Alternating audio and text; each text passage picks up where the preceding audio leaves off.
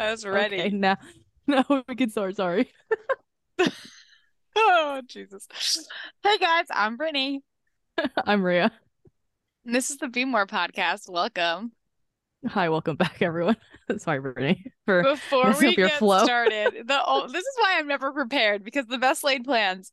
Um, before we get started, I have to ask you like a, a question that I was so okay, where do I start? You have you have a child or we've lived this this experience, but I think maybe this experience is different if you have a child. But let's start with living this experience. We're I in high school. like I. uh, First of all, I don't have a child. No, way that Brittany uh, started it, I was like, I don't have a child. Uh, the the scenario I was gonna set you up with was gonna be you have a child. Okay. But let's Sure. let's start with the lived experience that both of us have had, and maybe listener, you've had too. You're getting ready, you're in high school and you're applying to college. And hmm you have reached schools, right? Some of us apply to reach schools just to be like, I'm going to try and see if I get in. And then you have other schools that you apply for, like, you know, like these are legit schools that I would like to go to. Yeah. And then you Oh. have your safety schools. Yeah. So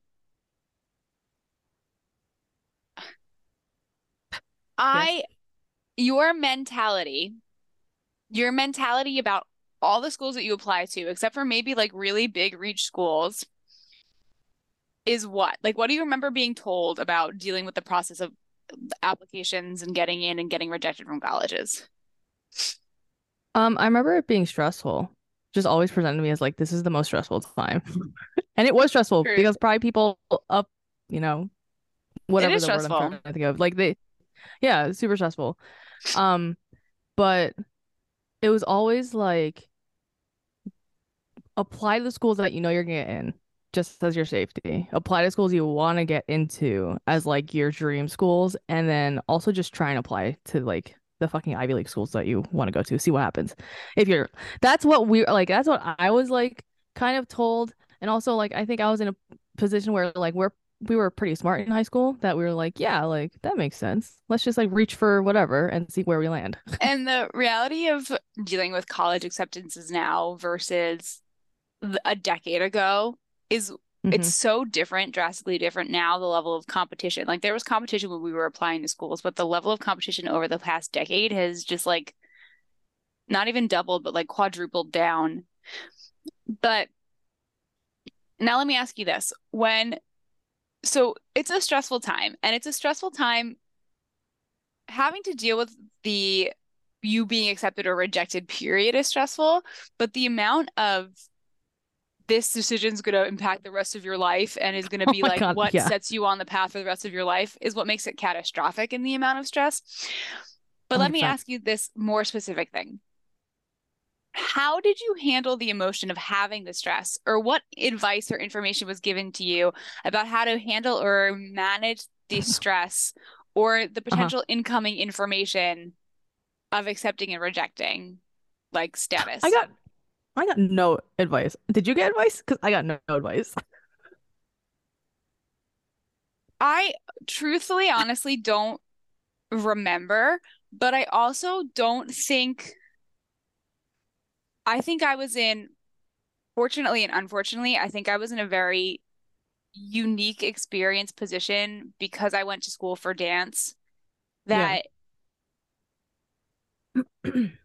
my grades and my being a good student wasn't the initial factor that was being criticized or critiqued or judged on my, if that makes sense.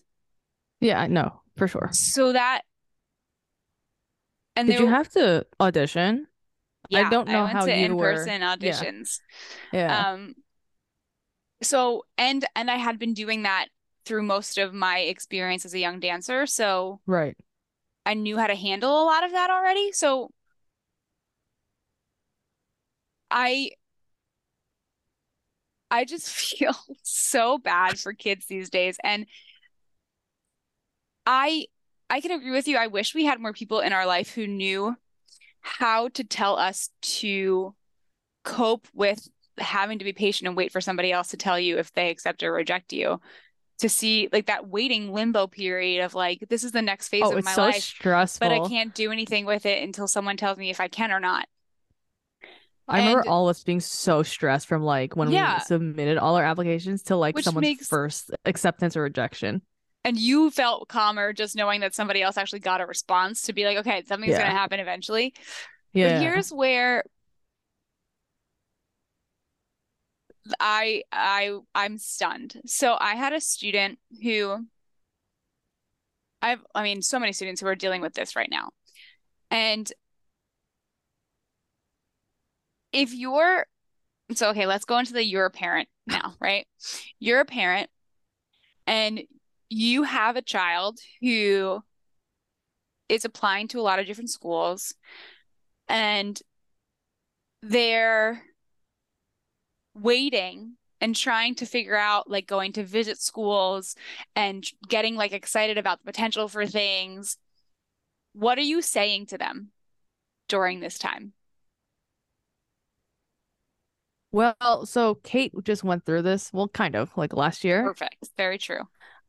I think I just told her to be patient because like whatever you did already, like that's that's what they see and like that's all you can give them. So it's like it's truly just like you have to wait out and see if they like you fit their, their criteria of like the next student that they want.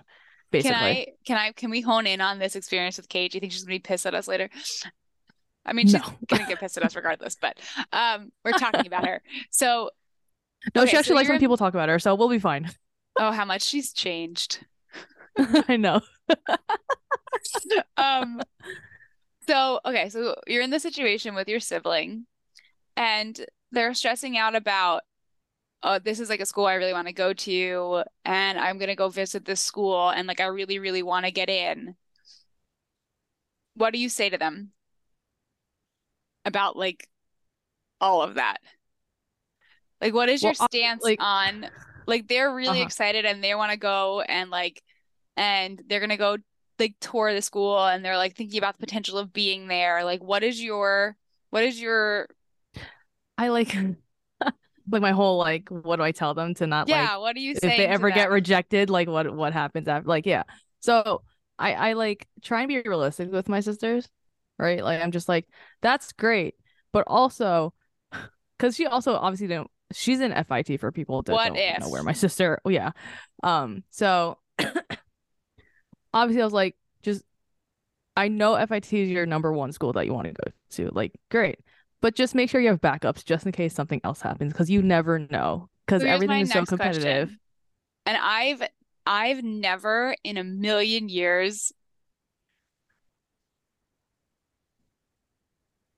and maybe I don't know this because my well that's probably that's not true at all. I don't know. So would you ever take the the stance of being like well with the words out of your mouth if somebody came to you and was like I'm applying to this college and I'm excited but I'm nervous would your would you try to guide them to having the mentality of, well, you applied, but just anticipate defeat so you don't get your hopes up? Oh, absolutely not. I'd be like, I think you'll get in. Is usually how I tell Kate. I'm like, I think you're gonna get in, but just in case something happens, make sure you have a backup. That's Am I my wrong on to things. think that it's real fucked for you to tell a child to just anticipate defeat? Well, like- I I think it depends on the kid you're talking to. Okay.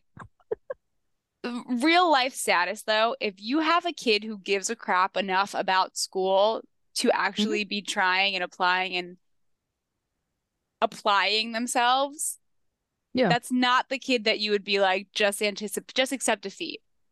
You know what I mean? Like that's usually the Like- that's usually a kid where I'm like, that that's a great school. I hope you get in. Also, like just in case something happens, I think you're gonna get in. But just in case, like the kids, the kids who the kids who anticipate defeat like aren't don't try. You know what I mean? Like they're they're not. You would never have to say to them you have to anticipate defeat because that's already in their head that they don't think. You know what I mean?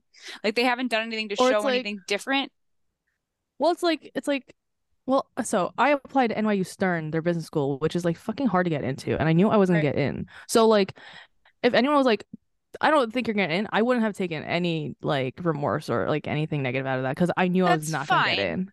But here's the stance But that here's the stance Okay. that I've been getting and receiving from like students and from parents, and it kind of boggles my mind. And there's a oh wait, the parents are telling the parents are telling There's you that their kids are not gonna get in. there is a theme of and I think it comes back to parenting style. And if that's the case, I think it's a problem. There's this theme of I don't want my kid to get their hopes up about anything, even though they're capable and they're working really hard, because I don't want them to have to experience any kind of disappointment. Oh, that's no, I that's a whole them, parenting thing. If I tell them, if I help them manage their excitement, if I help them manage not getting their hopes up, if I help them manage not actually seeing this as their future, then they won't ever actually have to experience disappointment. No, because you have to experience disappointment. There's no eh, there's no way around anything. Like you have to. These that's just bad parenting. I have that you want you want to like rose colored fucking lenses. So many conversations over the past month with parents and students, not even just around school, around like dancing, around being like in other involved in other areas of life where I get caught in this really interesting conversation of being like why are you trying to protect your kid from being disappointed? And then eh, dealing with the aftermath of the kid being so stressed out about like well i'm not supposed to get my hopes up or being so utterly disappointed about something else that's completely not related and just having no coping mechanisms for it yeah that's bad parenting so the issue is not and i think that we have to look at this as a society too the problem isn't the fact that in any situation as humans, we get excited or we get our hopes up and then we get rejected in some way, shape, or form. The problem is that we don't, we want to live in a world where we think that we can avoid disappointment or we can avoid rejection, and we don't. And you can't protect yourself or your kids or anyone else around you from that. You're going to experience it. Yeah, and shielding disappointment or rejection from your kid is not the way to do this. Because then what happens like, when you're not what happens when you're not there? Yeah, and all of a sudden yeah, this is when kids get all like spoiled and get and what I they want all the time. Think that but not even that, right? If you take a really great kid and you put them in a situation where you're telling them, "Oh, don't get your hopes up because it'll never happen." then I mean it's not they're yeah. they're gonna stop applying themselves. They're gonna stop caring. They're gonna just accept disappointment and then they're gonna become pushovers and people that get walked all over because they're never gonna assert themselves because they're just gonna anticipate defeat to begin with. Yeah, I don't know. It's just pos like there should be some balance of positive and negative reinforcement with these kids. And I think it's just like the the concerning massive constant realization that I'm having that this is the reality that we face and that people are literally trying to protect their next generation from being disappointed and then what happens when they actually have to deal with something that doesn't go their way. And what we're yeah. doing to kids that don't deserve that in any way shape or form because they probably are perfectly capable of being able to handle it and move on with their lives.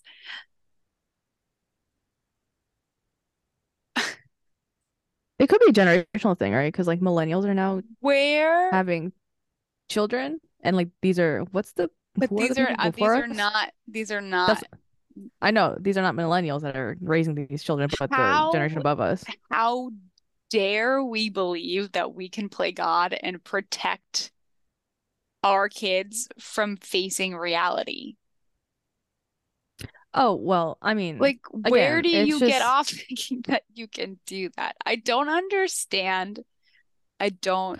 Are the parents that you're talking to of a certain race? Are they white? Yes, yes generally. Are they mo- generally? But there's there's there's delusion across humanity and not just across race. Yeah. I feel like. No, I agree, but I feel like more or less the parents that are doing this are white parents. I I mean, I guess I can see that. I don't. I just don't yeah, understand. They coddle them too much. They coddle them too. I just don't understand. That's, but that's, that's it. It's that's not coddling though.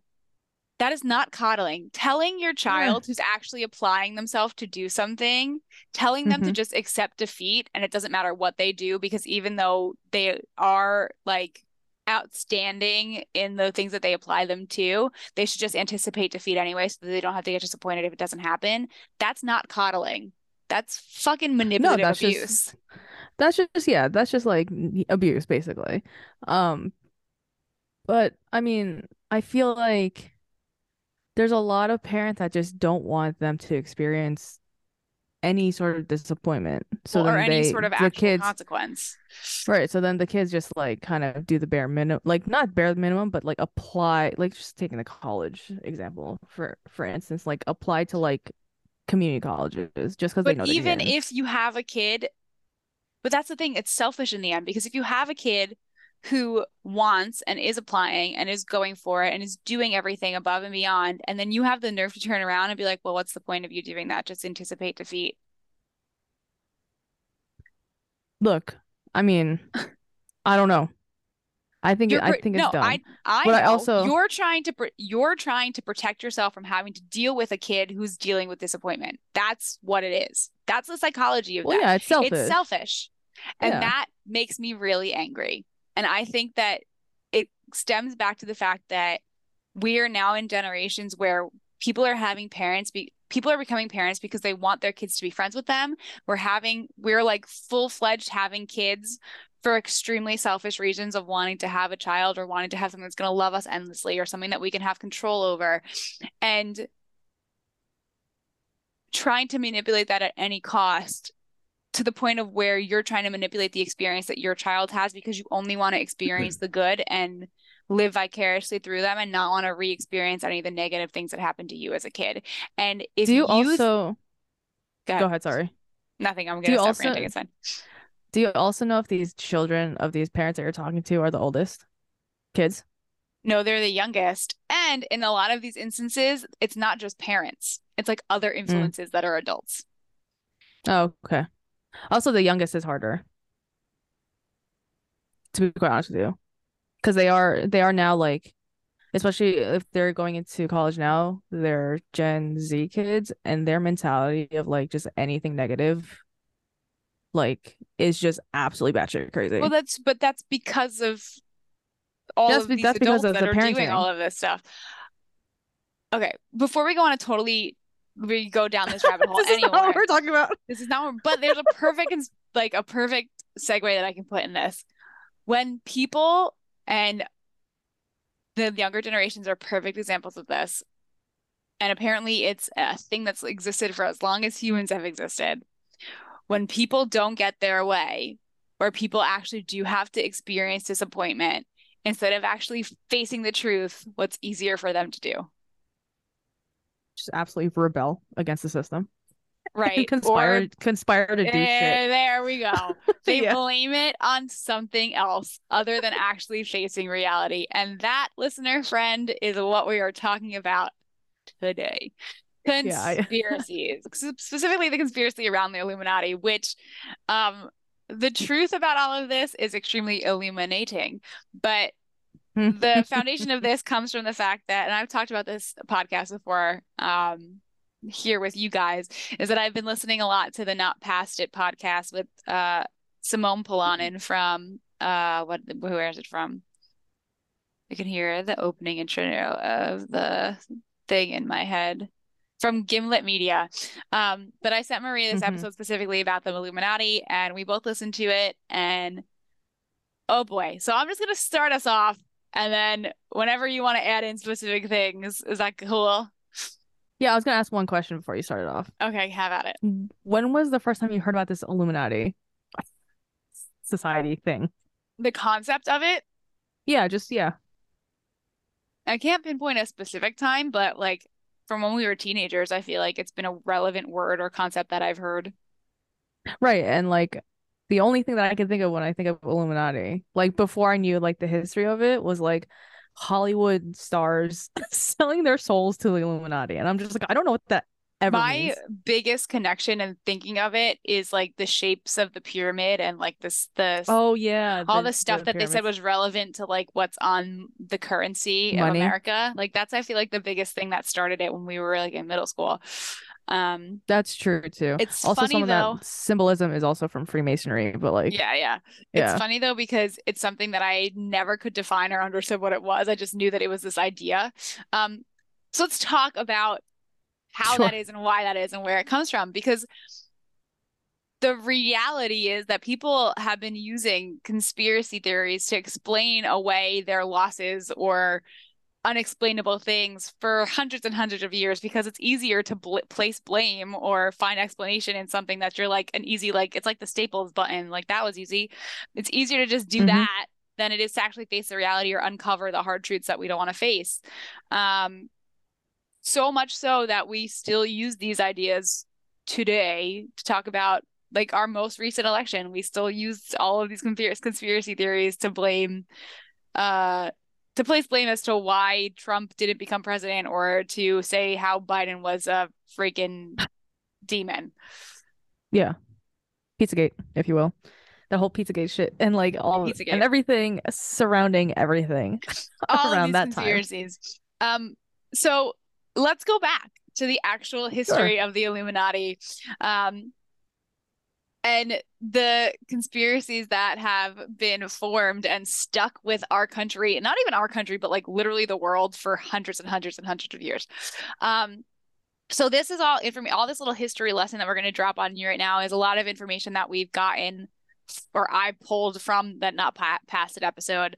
Um, highly suggested if you're anybody who's slightly interested in history or why things are the way you they are that you go and check out that podcast too. But um, so let's look at conspiracies in America and how they got here and why it started, specifically around the Illuminati. So in our country in the 18 it's interesting when you look at the amount of unrest that's in our country now, that's around our government and around our society. And if you go back through just like there's cycles in like the way that our economy functions, there's been these like consistent cycles of unrest in the way that our government functions and the way our society functions. Yeah, all the time. If you if you look at the political science of it, like there are just cycles Yeah. of American history that like it's it's some stability, some unrest, and a, complete just revolution. Yeah, which kind not a complete sense. war, and then stability, and then uh, like some I mean, thank God, and then except for, yeah. you know, the Civil War. But like yeah, which makes sense if you look at the way that something grows, right? Like think I'm thinking obviously thinking the way that our body grows because that's the one I think about first. But when you think about the way that any living organism develops, breakdown must happen first in order for rebirth to happen or regrowth to happen. And we have kind of nailed that in our country in a really good way. So like every time we break, we can, well, so far, knock on wood, been able to rebuild ourselves. But um the point of all of this is that we've been doing this for such a long time um, that even back in the 18th century, there was so much unrest that people had with each other and had with our government. Um, but that unrest and that separation of of unity, that degradation of unity, is what makes space for these conspiracy groups um, and these conspiracy organizations like QAnon. That's the real life, most Yeah. relevant, like the newest one that's come to terms in America. Um, but the the Illuminati came to the Americas back in 1798 because our even though our nation was literally only 22 years old, it was already divided. yeah. the Um, first political party uh war, if you will. yeah, it's already Yeah. divided. Um, and of course, it always seems to stem in its division from around the government, but this time it was like the original time that we split because of the government. Um, and it's funny because if you talk about the irony of the separation between church and state, literally at this time there was none. And that's why this this forming of other parties, the original idea kind of came to light. Um, so in the Not Past It episode that we were both listening to, they talk about Reverend Timothy Dwight, who is a religious leader, but also a political, Political. government leader because there was no separation between the two at the time. And hmm he talks about he gives a speech around this this time of like the leading into the election in 1798 and talks about how people are there's all of this underground rumblings and rumors about how the government's going to change and all these things are coming and that people who aren't good Catholics are going to start voting and speaking up about what should be happening in the government. And this reverend literally gives a sermon, a sermon from the church talking about how you're not a good Catholic if you don't vote for the Federalist Party and you vote for the Democratic Republic Party. I have such a hard time wrapping my head around the concept of you're in church and someone's giving a political sermon. I can't imagine that. That sometimes still happens, but I get I not as much. It, well, I haven't gone to church in a while, but I remember going to church a few times when I was growing up, and I don't remember if it was here or the Philippines. The Philippines is a whole other beast, but I think here, I'm sure politics came up at one point depending on who's who's in the sermon. So like it's still yeah. around, unfortunately. The only time and you know I... how they sway. Oh yeah, you know the where only, I mean, whoever's going to support, you know, how they function. But I feel like there's still there's always politics. I mean, you can find politics in any topic, right? But the only yeah. time I ever seem to, I guess that's this is really probably the only time that I'm consistently ever around um priests now but is i feel like there's so much politics when people pass away when the priest oh, comes to well, do the like the final prayer the final because there's stuff, always yeah. politics about like whether they were a good enough christian or not Oh uh, yeah, like you know what I'm talking my about? goodness. We've talked about yeah. this before, but yeah. I think that it's funny because there's always politics around it now. But back in the early days of our country, you literally went to church and got sermons about politics. Like that's where you talked about news, politics. Like. Right. Yeah. yeah. That's where yeah. you talked about politics. So back during this time, um, this is literally where the Illuminati emerges as a concept in America because it came up as an opposition to the Federalist Party, which was based in the Christian religion. And it became the perfect target for the election of the 1800s to attach to Jefferson's party. So essentially, the whole concept was that Jefferson was not a Federalist and they said that he was a bad Christian and he's somebody who wanted to er, eliminate religion.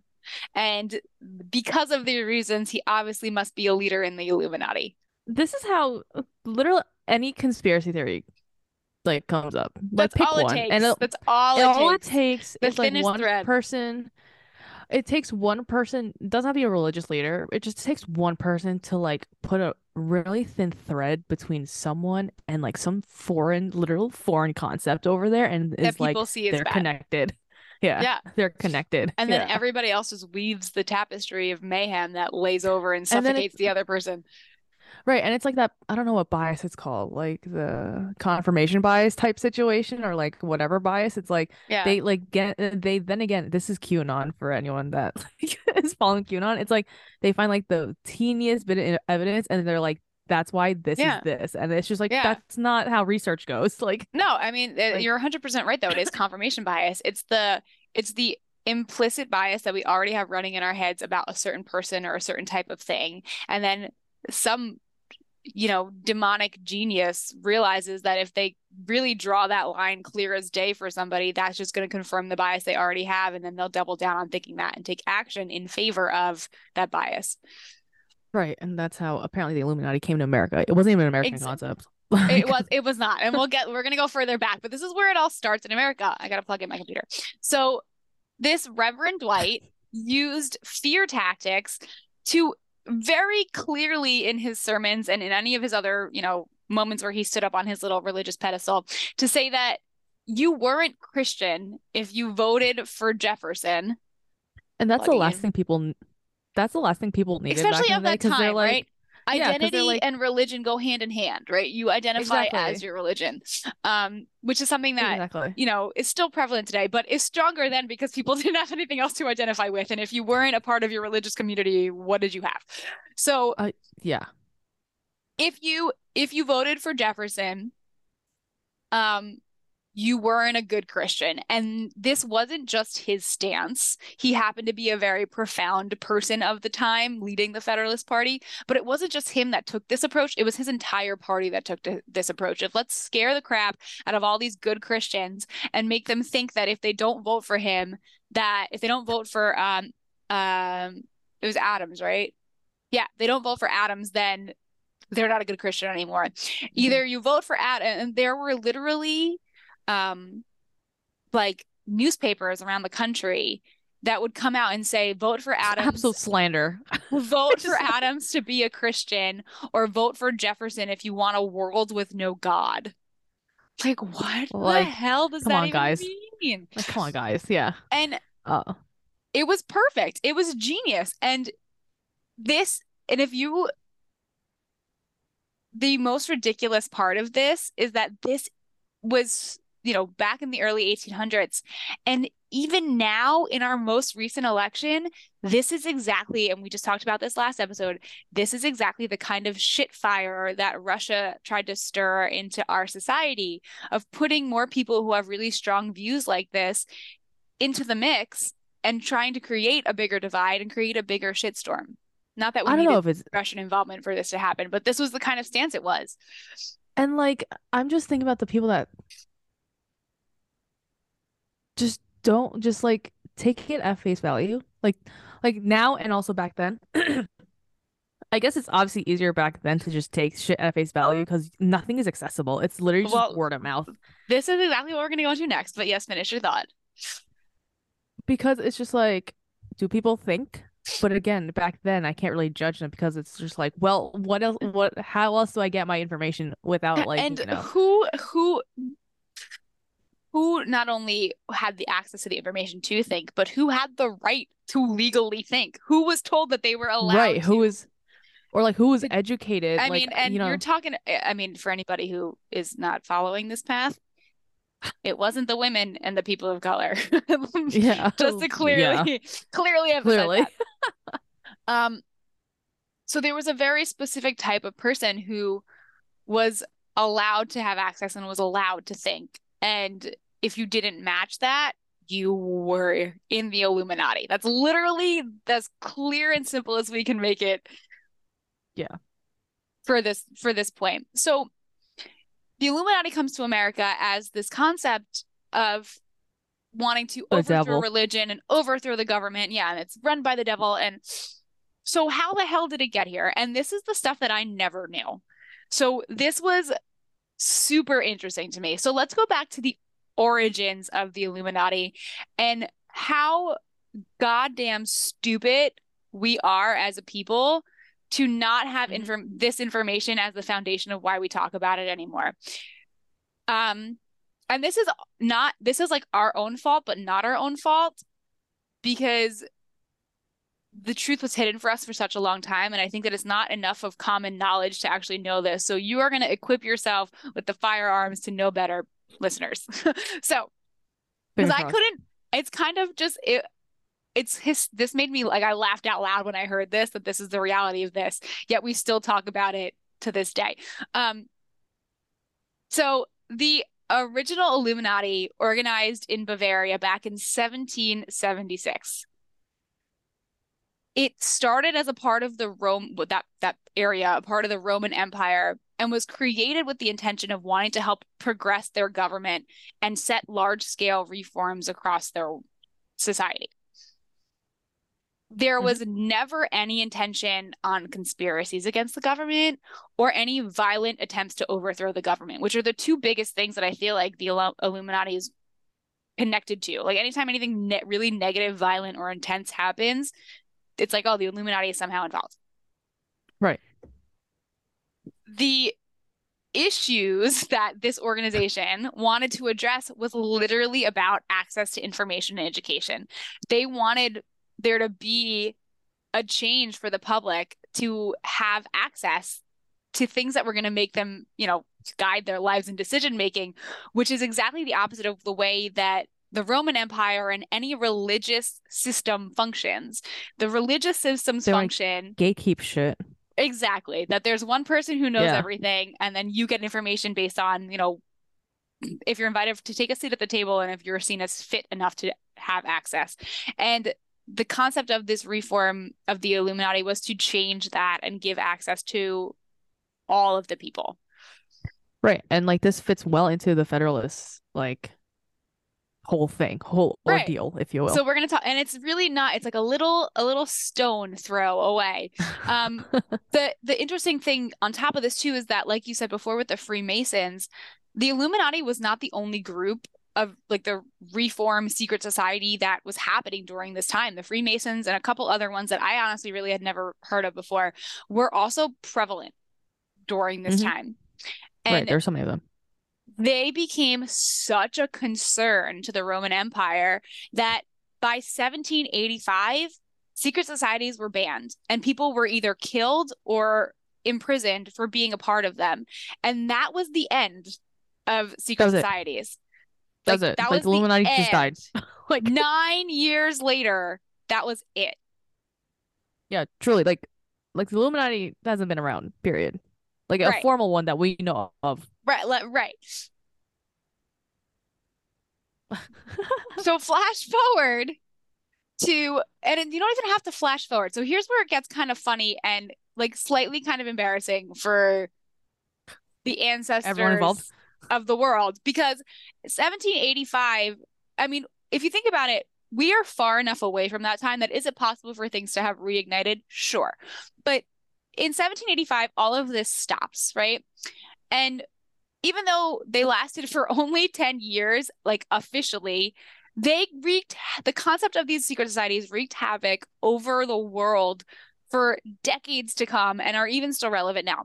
So the unfolding trauma of this and the reason why they became such an issue was because the people in power could not fathom the idea of the people the people amongst them not wanting them to be in power or wanting things to be different. It was easier for them to say that the problem was that somebody wanted to overthrow the government and there was a conspiracy going on than to say, hey, we maybe need to change something in the way that we oversee the people. The complete narcissism that some people have when they have the power and they don't want to take like give To back not- the power is absolutely insane.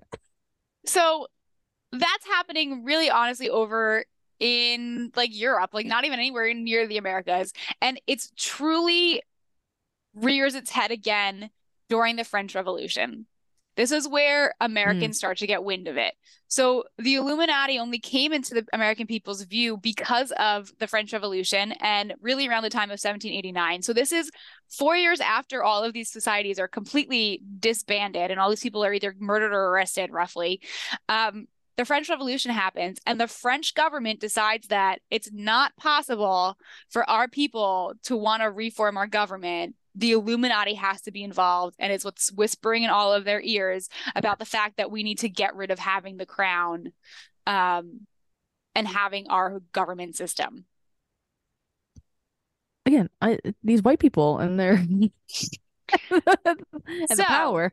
It Yeah. was easier to believe and more probable that the Illuminati was behind the destruction of power in France Than over actual people. the people of. France wanting to stand up against their oppressive government. And yeah, literally critically thinking from themselves. Yeah, and it's just such a so like as a like if you were in France at that time, right? And like the government was like this can't be coming from you. You guys aren't smart. Like that's fucked. like that's basically what the government is saying that You y'all don't know what we do or do shit. not do. Yeah, but they also yeah, they well they don't know what you do because you haven't given up power. So they do want to know what you want to do. So like let's all just They're share the power. But like, you know, And that is how, merely within a couple of years later, Americans start to get wind of the concept of what the Illuminati could be and start to not even what what really happened in in the eyes of the people of power this secret society came into play and started whispering things about overthrowing the government and violent things about how how they should take over they should be ruling the world and religion should be banned and um everybody there's the world should be with no god and all that stuff. It was easier for them to believe that there was some demonic intent but what was really happening was that people were starting to stand up against their government and stand up against their oppressors.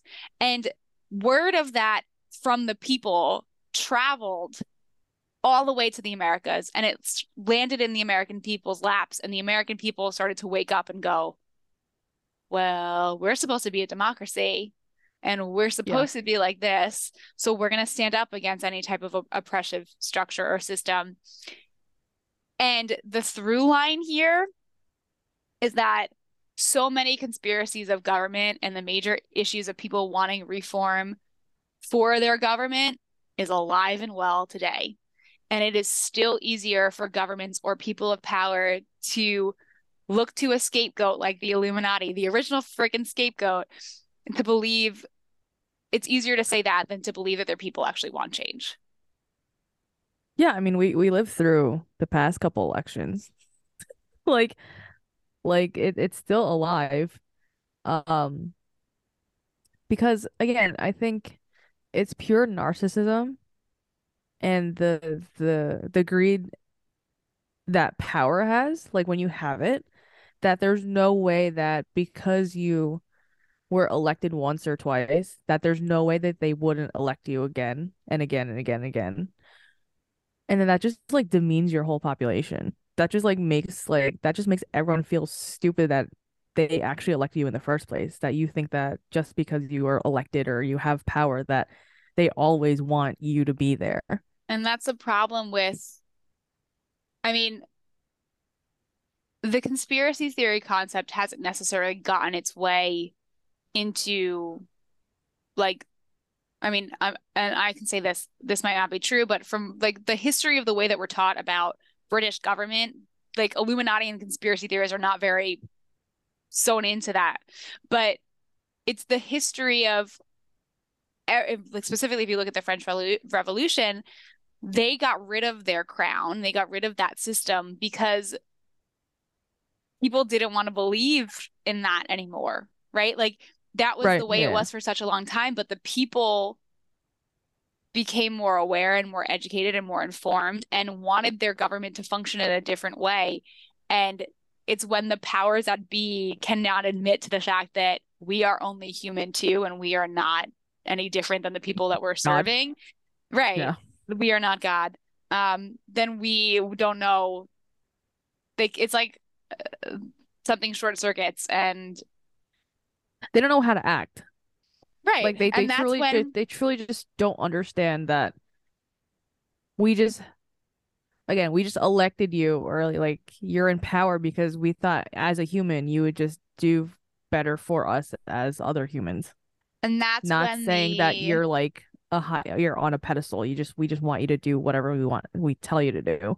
In a true democracy, obviously that's when the shit hits the fan, right? And that's when potential violence erupts. And that's when and that's the irony of it, isn't it? Like the issue isn't the people, the issue is the power. And because the power can't yeah. get a fucking grip on reality, the people have to suffer. And it is a hard position as just any uh I feel like any elected official here in America, it's so hard. It's harder here, I feel like, because there's so many different types of people here that you you can't a hundred you can't no one can ever have like a hundred percent approval rate no, anywhere. Um, but it's but worse I mean, that's here. the world, right? Like that's the world. no one's gonna like you. Just, right, but it's also worse here because there's just so many different types of people that you're adhering to in your population, your populace, that it's just like you can't make everyone happy, but if you make the majority happy, then you're doing the right thing, in my opinion. But and it's not if... even so much of it's not even so much of like the the concept of making them happy, especially with our government, is that you need to be representing the majority. You need to be yeah acting with the conscious awareness of that of those, what the majority like, is of people, right? But it's not, and I don't, I don't mean to say that in like the, like the majority, as in like because then it comes because well, white people aren't really the majority very much anymore. But like it's not even with that concept of race, but like you need to represent what people actually want, not and like Yeah, the, exactly, the not- people yeah. who the people who are aware and involved and invested not the people who are afraid and and short-sighted like you you need to i i and i don't want to use the word progressive because the word progressive can become very political too but it's the people who are progressive in the way of wanting the betterment of the communities of a whole as a whole in the right direction. Right. And like even Yeah, that kind because- of right, like even that Yeah. is kind of like an interesting thing because It's it's, like subjective. Like, what's that- the right direction? you come back to the argument of like, well, if you have a right to move in that direction based on the true definition of freedom, people have a right to want to move in the other direction. But it's like Again, it's hard in this country with like a two part, like a the ultimate thing about this that's specific to our the way that our government functions and the, the purpose of a democracy is that we shouldn't run into the it makes sense for people who are in like it makes sense for the English government to run into issues where there's a really big um moment of like conservative and what used to be and tradition versus what's happening with people now because the crown literally represents all of that, right? That's a huge part of their freaking Mhm. government system and it Ordeal, represents all yeah. of that, Yeah. right? Our government is not supposed to represent any of that. It's supposed to represent the people as they are now. And Yeah. We run into problems when people don't look at the people as they are now, which is right by definition is progressed and different from the way people were four years ago, 10 years ago, a 100 years ago Correct. people are still equating the fact to like no things need to stay the same and if you wanted things to stay the same like you shouldn't live in america because that's not and that's the problem with where the exceptionalist america comes in because people have this concept Uh huh. Go ahead. People have this concept of what they think america should be and they think it's related to something with the past and it no we're still figuring out what the hell we're supposed to be. That identity crisis started in the 1800s which this first separation between parties but like that identity crisis is still happening. Like we're not done having our identity crisis yet. Which is why, like in the Supreme Court, like there are uh, judges that are constitutionalists and just politicians in general, where they think that the way to govern our, our country is the way that our for- founding fathers intended. But that's so not the case, in my opinion, because like the founding fathers made the Constitution editable, like it's a living, breathing but document. that was that was the point but that's the that point was the right whole point. this country was supposed to be a representation of the people and was supposed to be like that that's why it's the great experiment when you i'm sorry the process of experimenting doesn't have an end like it's just the ongoing action of changing things and seeing what happens Which is why when some politicians and judges and justices or whatever that are so pro founding fathers, I'm not saying I'm anti founding fathers. Like obviously if the founding fathers weren't around, like I wouldn't be here. like Right. like there's no way. like we are grateful for the, all of the action that they've taken and because without them also, like, have them I don't think that they would like us doing this right now. so, Right. Or like some people saying like, no, we should keep it the way it was because that's what it was intended. And I'm pretty sure they'd be like, no, we intended for you to fuck shit up. like there's no way they wouldn't right not say that, in my opinion. But I mean, isn't the irony of it the whole point of the way that America was founded was because those founding fathers were rebelling against the English people that were saying, no, things need to stay the way they were. Like, isn't that Right. ironic that we're doing that to each other now? And that was the whole point of why this country was birthed in The- the uh, first place. Right. Yeah, no, I, I agree. And then there's always the whole like is should people be community based or individual? Like should we look out for our whole community or just ourselves? Because then that also plays into I politics. I I I can understand both sides of this, but I'm going to just make this simple statement. And it comes back to uh, I think it's a, the Maya Angelou. I think it's a Maya Angelou quote, quote that's like, if you want to go fast, go alone, but if you want to go far, go together. Mm, You we are never going to escape the fact, no matter how intelligent we com- become. And if we do escape this fact and become intelligent enough to ignore it, I think that's the end of human existence. We are never going to escape the fact that our biological makeup and our social makeup is friggin' communal. Like we need each other. Yeah. But some people think that let me just look out for myself. You know, which is ego. And that's y'all not can them, figure- though. which- That's not them though. That's not that's not their human nature. That's their ego. And this is the problem with people not being able to separate themselves from their ego. And this is the flaw of the intelligence of the individual human.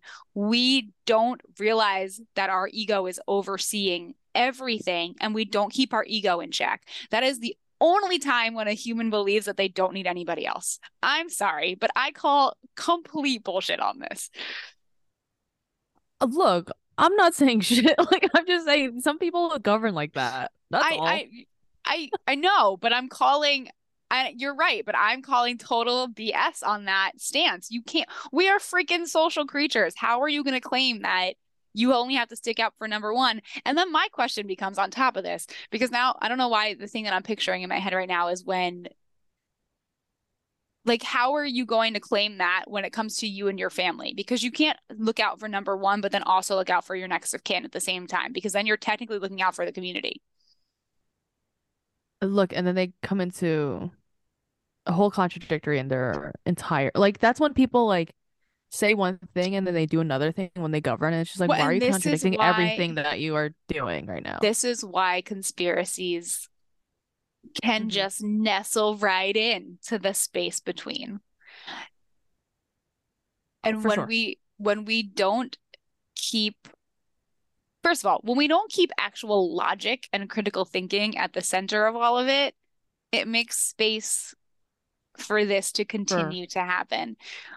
Yeah. Is it possible that the Illuminati somewhere exists again after all of this stuff in the 18th century? Totally. Maybe it does. Do I think that For sure. Beyonce leads it? No. But is it possible that it does? Sure. But there are way scarier monsters that are in the light of day that we choose not to fight and address versus trying to point in the freaking darkness and go, oh, it's that.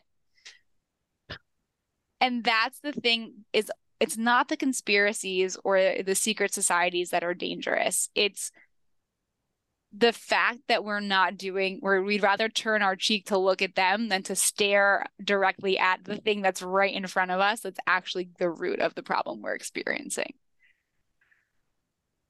And to your point, it's so easy to just listen to Illuminati conspiracy theory than like pay attention to what's in front of you.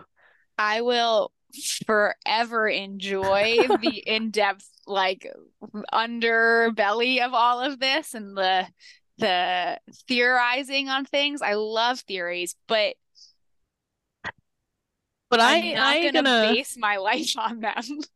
I ain't gonna be like, you know, I'm not a flat earther. Like, I don't understand those people. Like, I, these QAnon, like those like conspiracy theory. Like, I love learning about them because I think they're so interesting that they came about. But to actually believe in them, you're so out of touch of whatever whatever reality you learn is right now. more about the human psychology and the human condition Mhm. by diving into the origins and the ongoings of these types of things. And that's what's interesting.